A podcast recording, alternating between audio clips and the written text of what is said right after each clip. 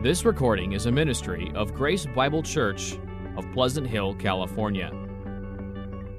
We want to thank you for listening and invite you to visit us each Lord's Day on our campus located at 40 Cleveland Road, Pleasant Hill, California, or at any time at gbcph.org.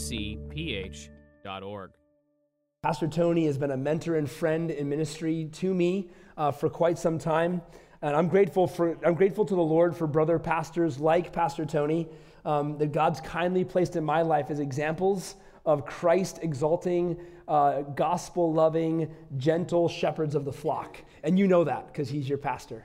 And so I'm grateful for the examples and influences, and to be here today bringing God's word to you is a great joy. I have a question for you as we begin.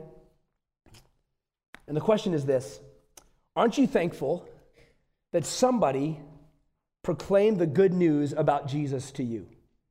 Amen. Aren't you thankful for that? Maybe it was a parent. Maybe it was a grandparent. Maybe it was a coworker. Maybe it was a pastor. Maybe it was the radio back in the day when that was popular. For some of you, it still is, but those days are passing away. Maybe it was a podcast. Maybe it was a song. Maybe it was a stranger. But I guarantee you this, based on Romans 10:14, somebody declared Jesus to you, because how will they hear without someone preaching? Someone preached Jesus to you, and God used that proclamation of the gospel to open your blinded eyes. And we're grateful. Each one of us individually, we are grateful. This weekend, we've had the joy of unpacking missional living from the Gospel of John at our Body Life Conference here. And so for those of you who were here, we had a sweet time going through the Gospel of John together, looking at how to better live on mission. We were looking at a few key truths that both motivate missional living and that empower or enable missional living. And we've been pressing into Christ in hopes that we would love him more so that we would speak of him better. Did you hear that? We want to press into Christ so that we would love him more, with the end goal of speaking of him better. And you probably already know this, but I need to say this by way of introduction and for the sake of clarity. You being at a healthy, Bible-believing church, though, I trust this is old news to you. When we talk about mission or missional living, it's not something we do in a foreign country or on an occasional trip. We don't take trips to live on mission for Jesus. Living on mission is how each and every follower of Jesus are called to live this side of heaven. We've been given one glorious mission. You ready for it? Make Christ known. We have one mission this side of heaven: make Christ known, glorify him, declare him, and him crucified, as Paul would say. Now, this absolutely includes things like live your life for the glory of God, kill sin, walk by the Spirit, put off and put on. And that's a different sermon for a different day, right? But we must say all that Scripture says, and therefore, making much of Christ also includes declaring Christ among those who don't yet know him so that they might come to know him.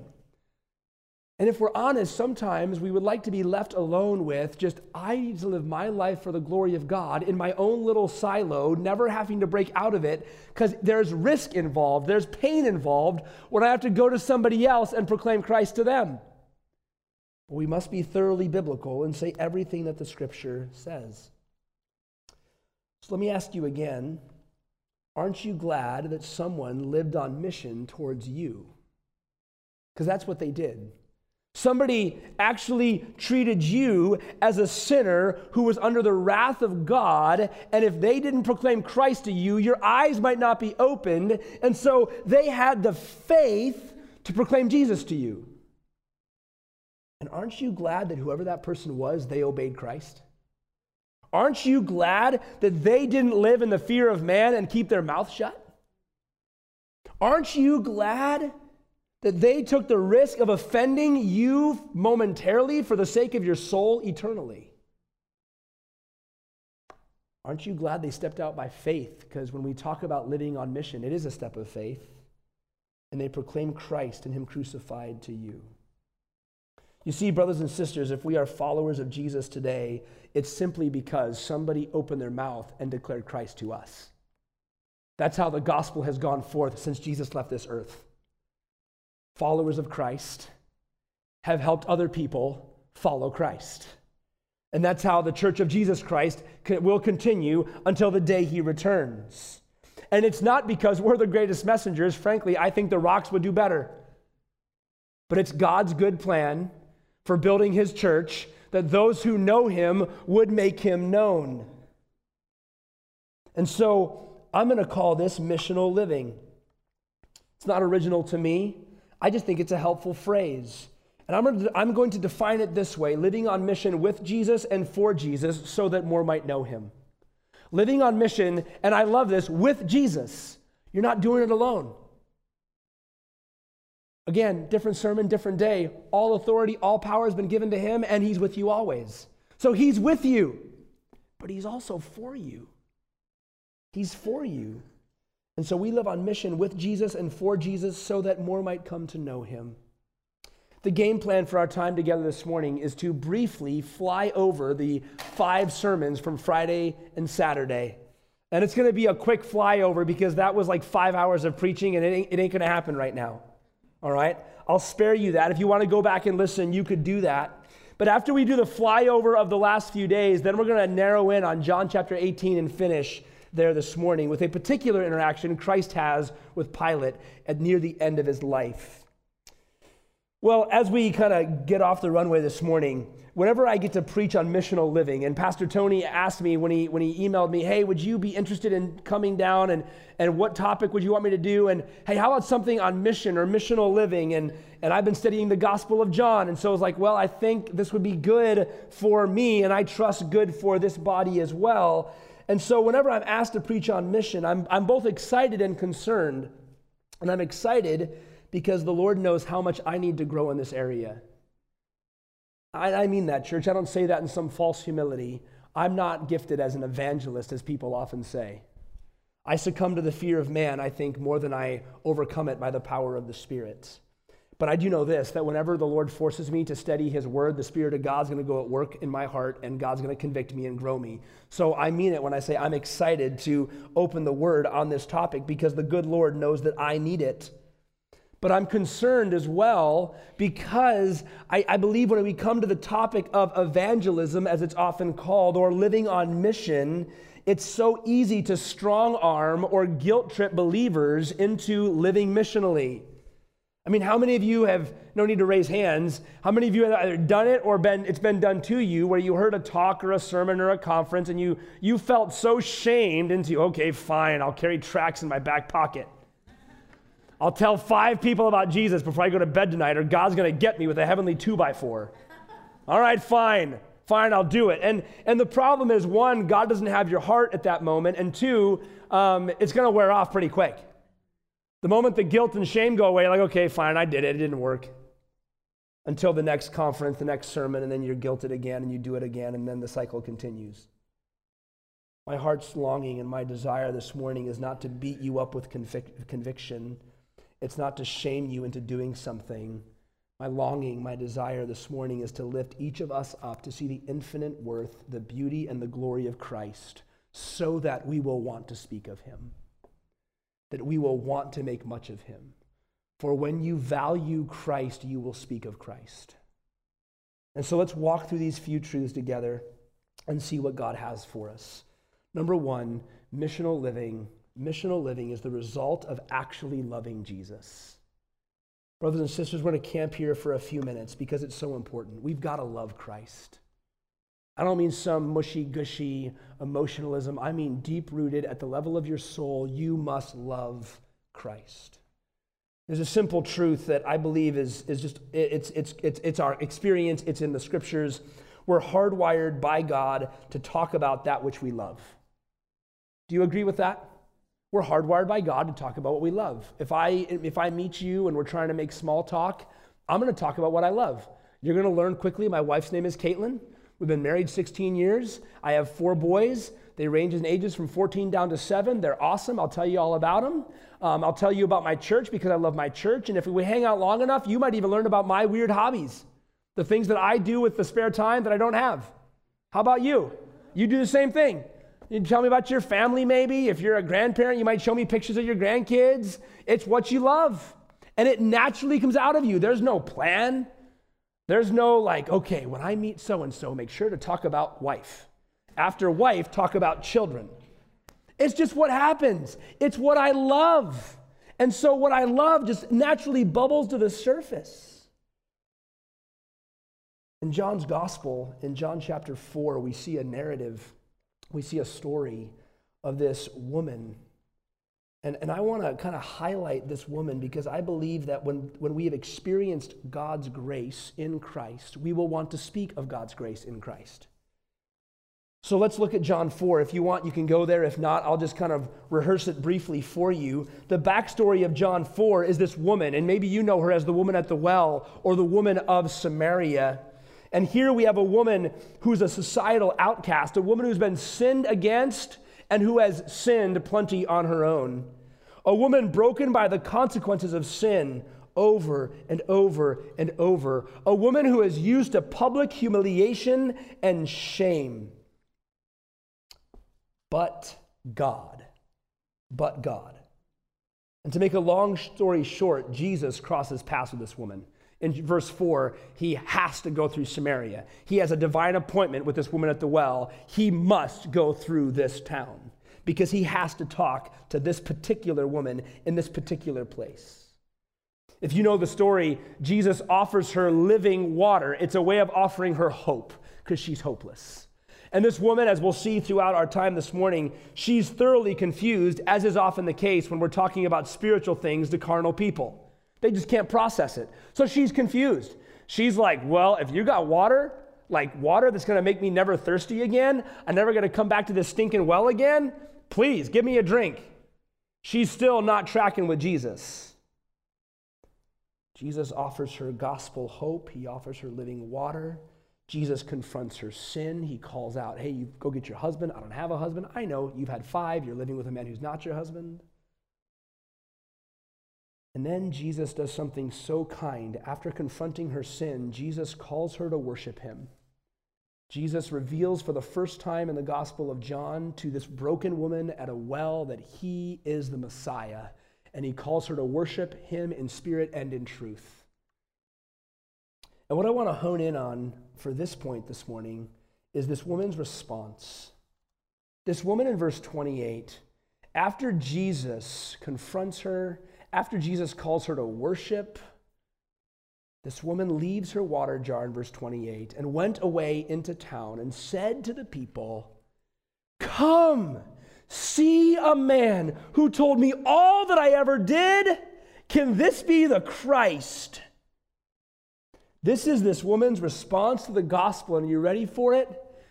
This man just told me all that I've ever done. And you can just tell the people in town. He told you all you've ever done? Lady, you're a mess. We all know your story. You're the talk of the town. I mean, the words for you we probably shouldn't say. You're that kind of person. And this woman has no problem going back into even where she lives amongst those who know her and saying with absolute clarity, hey, come and see, there's a man who's told me all that I've ever done, but here's the point. Christ knows her completely and yet loves her fully. There's no condemnation. I believe this woman in Christ's interaction, she experiences what Paul will say later in Romans, there's no condemnation in Christ. So Christ can tell this woman, hey, I know your story. And I'm still going to offer you living water. I know how wicked you are, but I'm still going to call you to worship me. And in that moment, she experiences the grace of God. And she hurries back into her town. And she proclaims for all to hear, come and see. And what I find so precious about verse 29 is she's not even fully convinced yet of who this Jesus guy is. See, this is what affection for Christ does. Affection for Christ declares how great and how good he is. And you might be like, you know, I got some questions that I'm not sure about yet. I don't have my PhD in gospel yet, but I know this.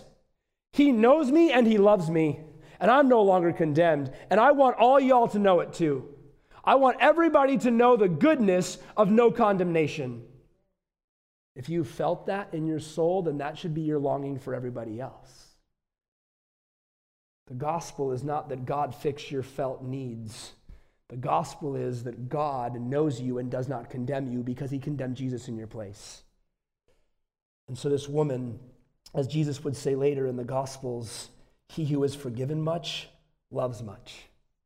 So she just declares this absolute love for Christ, or her love for Christ compels her to declare, come and see this man who's told me all that I've ever done, and yet he still loves me. He still does not condemn me. You see, brothers and sisters, those who know what they deserve before God and know what they've been given by God in Christ, they love much. See, one of the problems that we can come into as mature Christians, old-timers in the faith, is we forget that we've been forgiven much. I mean, we'd never say it, but we begin to think that we're actually a little bit better than the bad people out there. We're annoyed by those people. Those people making our state terrible, the bad ones out there. Not us, we're the good ones. I mean, you would never say it, but it might cross your mind, God got a good one when he got me. We can get these kind of, these subtle thoughts can creep in of our embitterment. Brothers and sisters, this is why I think Martin Lloyd-Jones coined the phrase many years ago, preach the gospel to yourself. This is why we must remember and rehearse the gospel on the daily. We must be gospel people, saturated with the gospel. This is why in our community groups, we must be people that bring the gospel to each other, not just to the lost, to each other. We must sing gospel-rich songs. Why? Because the gospel is that very thing that wooed you to Christ. It's what caused your affections to be stirred for Christ, and it is that very thing that keeps your affections for him going. When you move past the gospel, your affections for Christ will shrivel up like a dried grape. Your affections for Christ will become small. Brothers and sisters, hear me carefully this morning. God is not interested in intellectual Christianity. You could whoop your Bible. You could know it cover to cover, and so do the demons. You could have all the brain smarts in the world, but if your affections are not drawn towards Christ and the gospel, if you're not letting who you are and what you've been given by God in Christ continually stoke the affections of your soul, you will become like the Pharisees, hard-hearted and intellectual in your faith. And God is not impressed. It is this gospel goodness and this gospel grace that caused our hearts to be quickened for the first time, and it is that same gospel that causes our affections to continually be stoked. I know I shouldn't tell this story. Children, don't try this at home. I grew up in what we call redneck land, in northeastern Wisconsin, and so we hunted and ate everything that moved, and we made giant bonfires in the middle of the woods. And but it's real fun when you pour gasoline on a fire. All right, don't try it at home; it might blow up your hands. But when you just have this little fire going, you just take gasoline and throw it. Man, it just explodes in the middle of the air. I know some of you you think less of me now, but that's okay. I still have all my digits. You see, that's what the gospel does to your soul. It's like throwing gasoline on a fire. It causes your soul to say, wow, God, you are great and you are good and I love you. Brothers and sisters, we are hardwired by God to talk about that which we love. And if we love Christ, guess what? We'll talk about him. So then the question has to be asked, not to guilt trip you, but this is what heart work looks like. We have to look at our own hearts. If I'm not willing to speak of Christ, do I love him? Now, we have to do heart work there, Lord. And if the answer is yes, then this is where we go. We don't shame one another. We don't guilt one another. We just say, Lord, forgive me for not loving you like I should. Help me to love you better. Would you cause the gospel to come alive again to my soul, that you might stir my affections to love you like I should? Because we must be people that love Christ. For it's when we love him, we will gladly speak of him. That's number one. Number two, the second thing we covered this weekend was missional living demands what I'm going to call gospel fluency. Gospel fluency. And forgive me, I'm dropping unfamiliar phrases on some of you this morning. You know, I'm using phrases like missional living, which we defined as living on mission with Jesus and for Jesus so that more might worship Jesus. But now let's talk about gospel fluency, because I think sometimes there are key phrases, at least for me, that shape my life. Missional living is one of those phrases, but frankly, gospel fluency has become one of those phrases as well. We all understand the idea of being fluent. According to Webster's dictionary, fluent means the ability to express oneself easily and articulately. I think that's pretty self-explanatory. I'm a native English speaker. It's the only language that I speak. I'm fluent in English. How about you? I hope so, or you're not hearing me this morning. You might be fluent in another language, but we all know that Spanish 1 don't make you fluent. You barely got through the tests, but you're not fluent. See, fluency is this ability to express oneself easily and articulately. And so when we say gospel fluency, what I mean is this: the ability to express gospel truth easily and articulately. You see, we should be gospel people. The gospel should be the language and the culture in which we live, and we can come in and out of gospel conversations with ease because we're gospel fluent. Now, I need to give you a disclaimer right now, okay?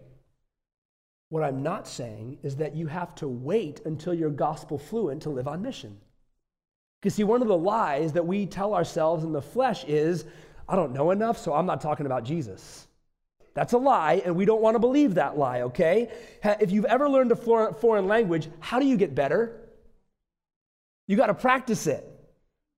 You might even do a full immersion class, or you might actually move out of your country into another country where nobody speaks your mother tongue, so that now you're forced to learn to use the language. You see, all the reading, all the book smarts, all the test taking, you're not fluent. I did all that for a lot of different things. I'm not fluent in any language but English. If you're going to be fluent, you have to practice it. And so it is with gospel fluency. So church, hear me carefully. Our lack of gospel fluency shouldn't cause us to stop sharing the gospel. It should propel us to share it more so that we'll become fluent in sharing it. See, that's what God's after. Not, okay, wait until you take all the classes in gospel, then go do it. No. Just start because you love him, speak of him. The more you do it, the better you get at it. And we become a people that's truly fluent in the gospel. I just want to highlight a few examples from Christ's life. If anybody was gospel fluent, it was Jesus. And what I love about how Christ shared the gospel is he never does it the same way twice. Think about that. Read through one of the Gospels. If you have time, listen to one of them this week. And listen with this in mind. How does Jesus share the Gospel? It's never the same. It's always different. He's gospel fluent. He's asking questions. He knows his audience. And he's never changing the Gospel, but he knows what they need to hear. Now, he has a corner on the market because he's God. So we may not know exactly what to say. We may not know exactly what's in their heart. But we shouldn't be people that just have one canned approach to the gospel. So that's not what fluency does. Fluency is that we can have conversation after conversation after conversation, and that's the example of Christ. And I want to show you that. In John chapter 3, gospel fluency looks like Jesus going deep fast. Remember Nicodemus? We're not going to read the whole story. But in John 3, Nicodemus comes to Christ by night, which is interesting. He's a little bit afraid to admit he actually wants a conversation with this guy named Jesus.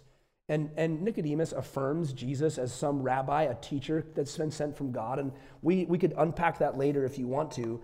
But Jesus just right out of the gate, I mean, Gospel 101.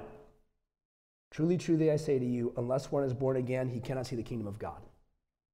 Now, I don't know about y'all, but that's like, Jesus, that was the best thing. Like, couldn't you have said something like, God loves you? Couldn't you have said something like, I'm going to die for you? Like, wouldn't that have been like a better approach? Obviously not.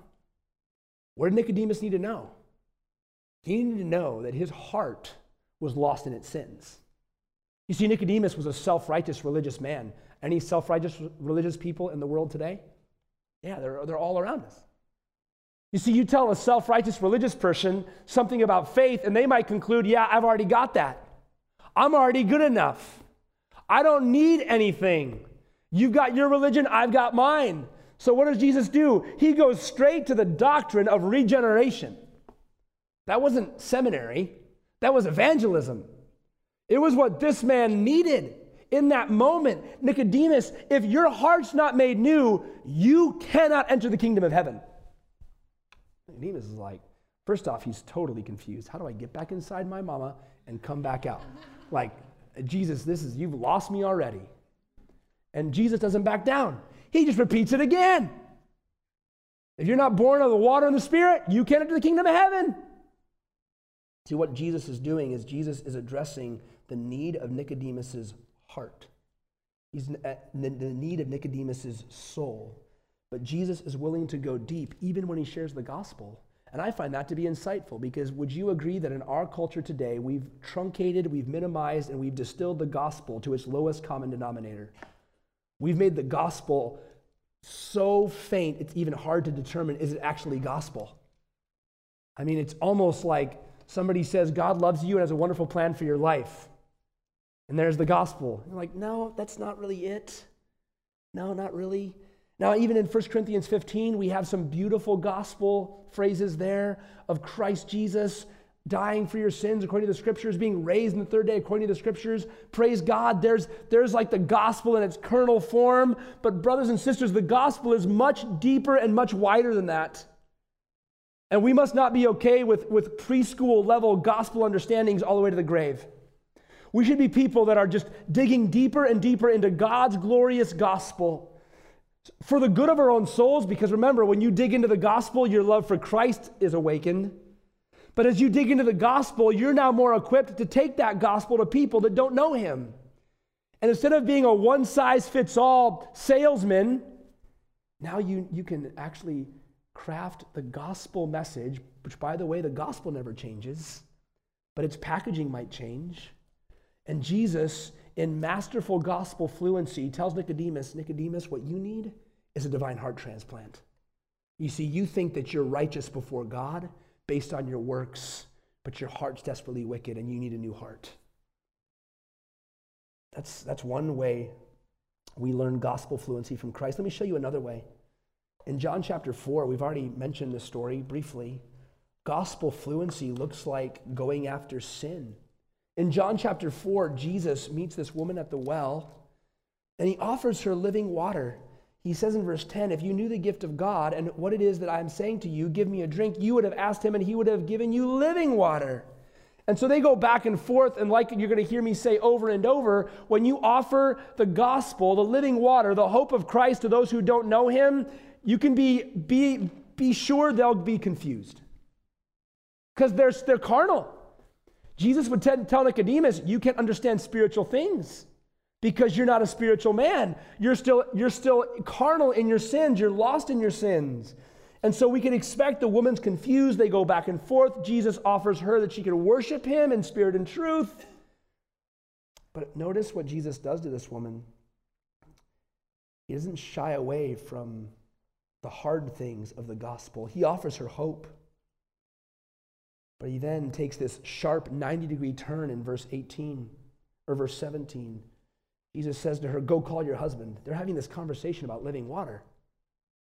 They're at a well. It kind of makes sense. Water, I'm offering you water. All right, so far, so good. And then Jesus is like, hey, lady, go get your husband.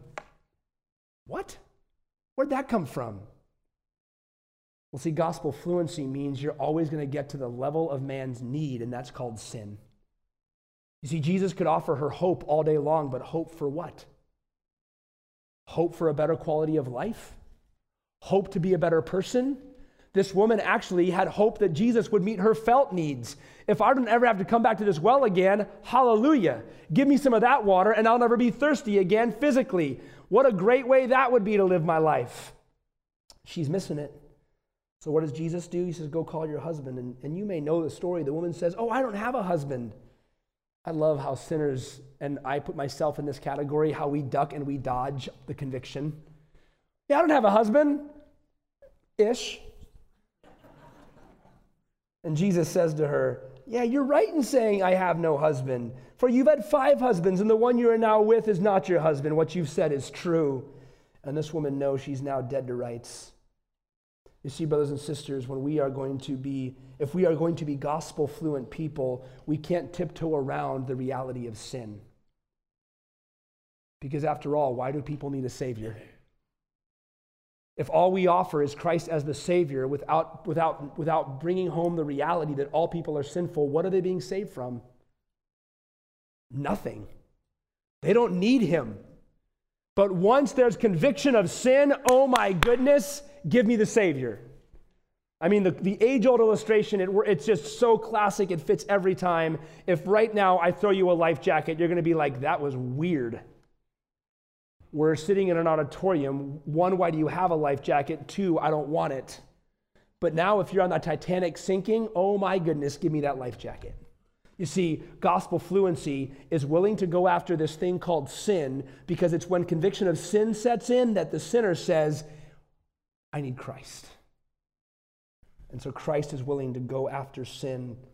And gospel fluency is willing to nuance and navigate that conversation, but at some point we'll press towards sin. Well, under this learning from Jesus and gospel fluency, just simply put, gospel fluency looks like knowing the right thing to share at the right time with the right person. We want to be gospel fluent people. Can you imagine going to a doctor and he only has one remedy for everything? He'd go out of business quick. He's got to have more than one tool in his box. And as we are gospel-fluent people, the gospel never changes, but you might be talking to somebody, and the way you need to communicate the gospel is going to look a little bit different, and I believe we learned that from Jesus. Jesus knows how to nuance the gospel each time so that no evangelistic encounter looks the exact same, but the gospel never changes. And so missional living demands gospel fluency. So remember, brothers and sisters, what motivates missional living is love for Christ. Don't forget this. What motivates missional living is love for Christ. It always comes from a heart that loves God. And yet affection for Christ should compel us to know the gospel better so that we can talk about it more faithfully. Do you get that? Know it better so you can talk about it more faithfully. Missional living demands gospel fluency, and if we've been saved by the gospel, we should be fluent in the gospel. Well, number 3 this morning, and this is our final review from the weekend, gospel fluency presses you towards need and not comfort. And we're going to go a little bit quickly over this so we can make sure to have time for our final point. But gospel fluency presses you towards need and not comfort. That statement alone brings me conviction because I love comfort. How about you? You should say yes, because you do. We all love comfort. It's why diets don't last very long, because they're uncomfortable. It's why New Year's resolutions fizzle out on the 2nd, because they're not comfortable. It's why we don't rise early and have our devotions. It's not comfortable. I mean, we literally go down the just life decision after life decision. I make the majority of life decisions based on what's comfortable. Honestly, from the shoes I wear, to the clothes I wear, to the car I drive, to the house I live in, I want to be comfortable. How about you? And when we embrace the gospel, what we're embracing is a Savior who's going to press us towards need, not comforts. Throughout the Gospel of John, Jesus is intentionally pressing into needy people. We've talked about John 4. It's such a great text. This adulterous, half-breed Jew, Samaritan woman, yeah, she is grossly needy. And Jesus is like, yeah, I'm going to go talk to her. John 5, this man at the pool of Siloam, been sitting there for 38 years. Just, we know what homeless, crippled people look like and smell like. And that's this man by the pool, and nobody wants to go near him. Nobody will take him down into this mystical water when it's moving that maybe he could get healed. And Jesus goes right to him. John 8, this adulterous woman that the Pharisees bring to Christ so that he'll condemn her. No, Jesus doesn't condemn her. He exposes their hypocrisy, and he tells the woman, I don't condemn you. Go sin no more. John 9, a man born blind, Jesus approaches him, heals him, and walks away. And it's not till the end of the chapter the man even knows who Christ is. Jesus consistently goes towards need, not comfort. Church, what's the point? The love of Christ propels him towards those with great physical and spiritual need. After all, Luke chapter 5, verse 42 says, I have not come to call the righteous, but sinners to repentance. You see, I mean, we know from the rest of Scripture, no one's actually righteous. But people who think they're righteous, the self-righteous, the affluent, those who have their act together, yeah, I don't need Jesus. I don't need anything. Not the sinner. Those who have been broken by the sin of this world and by the pain of this world, oh, they're ripe for the gospel. But we have a word for them, needy. And if we're honest, we've been there. Maybe we are there, needy people in a needy world. But missional living looks like going towards those who have been broken by sin and offering the hope of the gospel to them. Missional living looks like going towards people that have been broken by just the brokenness of the world, the lame and the crippled and the diseased and the downcast and the hurting, and offering them the hope that Christ alone gives. Oh, saints, aren't you glad that Jesus moved towards need, not comfort, when he left heaven to come to this pathetic place called earth? Aren't you glad he left comfort and moved towards need? And see, that's what he's doing for you and me. He's saying now, hey, here's what I did for your salvation. Now, my followers, I want you to go towards need, not comfort, so that more would know Christ. God so loved the world, he gave his son. This is what gospel love compelled God to do. So now what is God's love requiring of us? I think we could rightly conclude from Scripture that the gospel is pressing us towards people in physical and spiritual need. Can I ask you some questions? Who has God put in your life that is needy? Who has God put in your life that you'd rather not spend time with? Who has God put in your life that straight up is annoying? You just try to avoid them. Who has God put in your life that you know you need to love in the name of Jesus?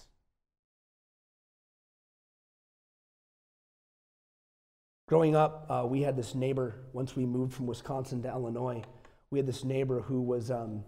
She was difficult, to say the least. Maybe you have one of those. Hopefully you're not that person. You shouldn't be. We went back on a trip to Wisconsin, and my parents bought, I think, 3 little trees down for this neighbor woman. And we gave these 3 little saplings to the neighbor because we knew she wanted them. And she literally receives these trees from us and says, thank you. I'm going to plant them between our houses so when they get big, I never have to see you again. That was 20 years of this kind of hostility with the neighbor. And yet I remember as a kid and my parents and laboring, how do we love this neighbor? Because in the flesh, we're like, done with you, lady. You want to treat us that way? Fine. But actually, the Lord says, love your enemy, do good to those who hurt you. So there are people that God's going to place in your life that they don't like you, but really it's because they don't like Jesus. And they need the hope of the gospel. And in our flesh, we want to run away from them. But see, the gospel presses you towards need, not comfort, so then we must be willing to press into needy and broken people. Praise God, that's what God did for us. And that's what he calls us to do for others. Brothers and sisters, gospel-fluent people are people who are continually shaped by the gospel. The gospel is just not some message that we study intellectually. The gospel is the power of God unto salvation and sanctification. And as we dig into this glorious gospel, and the gospel is continually shaping our lives and our culture, it will propel us towards need, not comfort, because that's what Jesus did, and that's what he wants of us. Now to number 4. So now I can get preaching for real, all right? No longer review. All right, John 18. Would you turn there? We're going to hit John 18 briefly, and then we'll be done. Gospel fluency declares absolute truth. Gospel-fluent people are people that are committed to God's absolute truth. In John 18, we find a man who might best be categorized as a skeptic. He's a man by the name of Pilate. And I'm just going to walk you through kind of hitting the highlights of this story. In John chapter 18, verse 33, we see a man by the name of Pilate. He's a political ruler. You might call him a king of sorts. And he's inquiring about Jesus' position. So Pilate enters his headquarters again and called Jesus and said to him, "Are you the king of the Jews?" Interesting question from an interesting man. Obviously, Pilate's not that interested in Jesus' king being God king. He's more interested in, hey, I've heard a rumor that you are saying you're king of the Jews. And if that's true, I have a problem with that because actually I'm the king of the Jews. And so there can't be two kings. That's really what's going on. We'll see that in the text. So Pilate's inquiring about Jesus' position, but he's really not thinking spiritually yet. But notice verse 34, Jesus never stops living on mission. He's asked a question from Pilate, "Are you the king of the Jews?" What does Jesus answer? Verse 34, Jesus answers, do you say this of your own accord, or do others say it to you about me?" What's Jesus doing? Jesus is taking every conversation, even this one, a few hours before he's put on a cross, and he's thinking missionally. He's thinking, there's a person who needs to worship me. There's somebody who needs their eyes opened by the power of the gospel. So I think it's a great example of how we should live our lives day in, day out. Lord, who are you putting before me? And could this conversation become about Jesus? So instead of answering Pilate's question, Jesus asks him a question, and it's actually meddling in Pilate's heart. Do you hear what he says? Do you say this of your own accord, or is it just hearsay? Jesus is wanting to know, Pilate, what do you think? It's a great question, isn't it? What do you think, Pilate? So in verse 35, Pilate, this political king, he's now on the defensive. Pilate answers, "Am I a Jew?" Which clearly he's not. Romans did not like being associated as Jewish people. "Am I a Jew? Your own nation and your chief priests have delivered you over to me. What have you done?" Just classic carnality. Get the attention off of me, back on you, right? What have you done, all right? Don't you turn this on me, Jesus. We're talking about you right now. And so Jesus, in verse 36, says, Jesus answers, "My kingdom is not of this world. If my kingdom were of this world, my servants would have been fighting, that I might not be delivered over to the Jews. But my kingdom is not of this world." And I just love this. Here, Jesus actually provides true spirituality, a true spiritual answer to Pilate, but does it in a way that's so winsome. It's like he's saying, Pilate's like, "So who are you?" And Jesus just says, "Hey, Pilate, chill out. Chill out. I'm not a rival to you. I'm not an earthly king. My kingdom's not of this world." So he makes it clear, "Pilate, I'm not coming after your throne. Don't worry about that. Yes, I am a king, but no, I'm not a political threat to you." But he also does something that's masterful. He says, "If I wanted to be, my servants would have already stopped it." Do you see that? He's like, yeah, I'm not a ruler of this, my kingdom's not of this world, but if it was, I wouldn't be here right now. Because my servants, my angels, they would have stopped me from ever being delivered to you by the Jews. We would have taken care of that problem a long time ago. So I'm no political threat to you. My kingdom's not of this earth.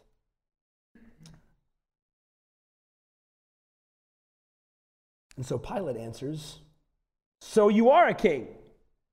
You can begin to see the confusion again in Pilate. When Jesus declares something spiritual, those who are in the flesh, they can't receive it. So he's like, so let me get this straight. You actually are a king? And then Jesus returns in verse 37. Jesus answered, "You say that I'm a king?" Look at that. "You say that I'm a king. For this purpose I was born, and for this purpose I have come into the world, to bear witness to the truth. Everyone who is of the truth listens to my voice." You see, Jesus goes from nebulous king talk, kingdom language, it's all good, it's all true, to now He's going to do what I call meddling. He's going to get down to the level of his heart, and he's going to make it real clear. Nicodemus, or Pilate, I'm not so concerned about this whole king business that you want to argue with me about, but what I do want you to know is there's something about me that's true, and everyone who believes in me will practice what is true. And he's going to go there with Pilate. You see, Jesus is going to declare to Pilate his purpose in coming. I don't want to beat a dead horse here, saints, but listen carefully. Gospel fluency always requires going after the heart. Pilate can no longer hide behind a theoretical conversation about a king and an invisible kingdom. Jesus takes a sharp 90-degree turn, and he's going to say, okay, Pilate, let me tell you something. I was born for this purpose. For this purpose, I have come into the world to testify or bear witness about the exclusive, singular truth. Jesus makes an absolute truth claim, and I've come with a purpose. Jesus doesn't say something that's just true for the Jews. Did you notice what he says after that? Everyone, including you, Pilate, everyone who listens to my voice is of the truth. Jesus makes it absolutely clear that he's going after Pilate's heart. You know what, Pilate? You want to talk about king and kingdoms? I'm going to talk to you about what truth is. I'm the truth, and we know this from the rest of John's gospel. Jesus is the way and the truth and the life, and nobody can come to God apart from him. So Jesus doesn't leave the conversation open for debate. Jesus isn't waffling back and forth about some political ideology. Jesus clearly declares truth to Pilate in a way that Pilate can understand. And so what does Pilate say back? Here we see a sinner squirming. He's like, he is so uncomfortable right now. He just says in verse 38, Pilate says to him, "What is truth?" Does that not sound familiar? Satan's tactics haven't changed for 2,000 years. The world's not changing. There's nothing new under the sun. In our post-Christian culture, we have become a post-truth culture, meaning that, oh, we're pluralistic, we're relativistic. That's how truth should be treated today. And that's a bunch of crazy business. We don't believe in that. Hey, kids, try telling your math teacher truth is relative. No, you failed the test. Try telling somebody that, hey, going to med school is relative. I'm just going to be a doctor because I want to be. I'll make up my own answers. Yeah, good luck. We don't believe in relative truth. This is a ploy of Satan to cause people to deny the gospel. It's exactly the card that Pilate pulls on Jesus when he comes under gospel conviction. Instead of repenting and believing, he plays the what is truth card. It's the exact same thing we could expect today. Because when we proclaim the gospel, we're not having a conversation or a dialogue or a, hey, let's meet in the middle. Hey, let's see what's true for you and what's true for me. We're saying, no, thus says the Lord. The God of heaven has spoken. He's made it known how we can be right with him. You can either submit to it or not, but it is true regardless of what you think. And the sinner who comes under conviction doesn't want to say, I hate Jesus, and I refuse to submit to him. So what do they say? Oh, well, truth is relative. What's true for you is not true for me.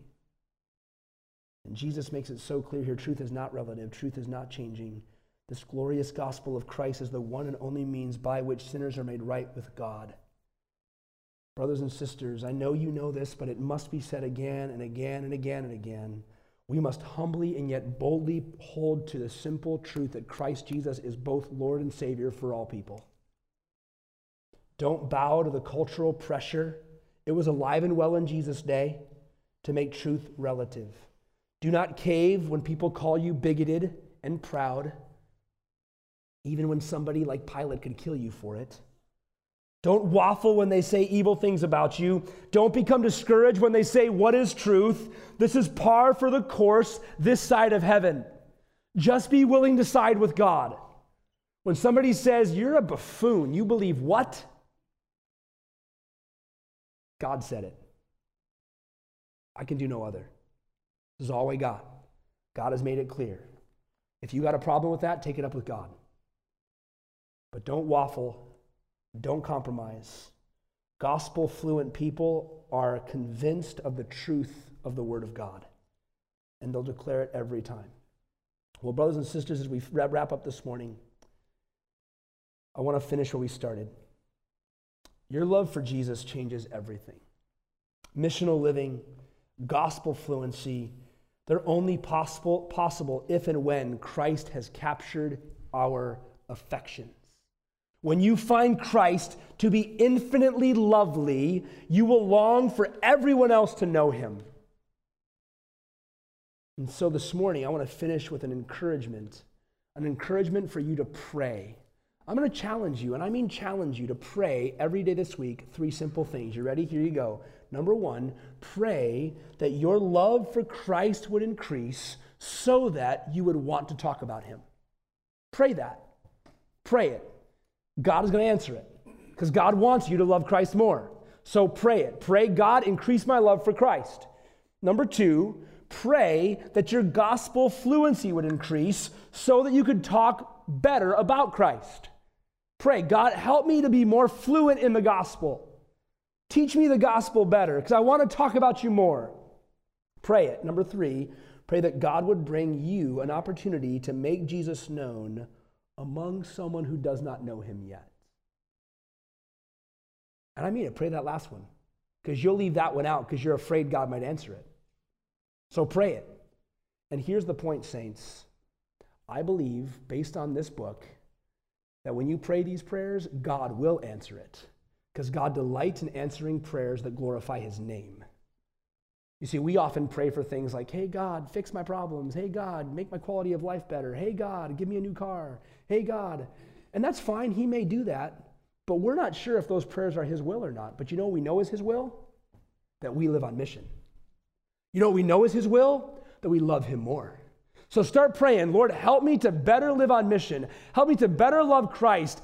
God, would you even this week bring somebody across my path that I could talk about Jesus to who doesn't yet know you? And you watch God answer. And as a body of believers, we will grow in missional living for the glory of God. Amen? Let's pray. Father.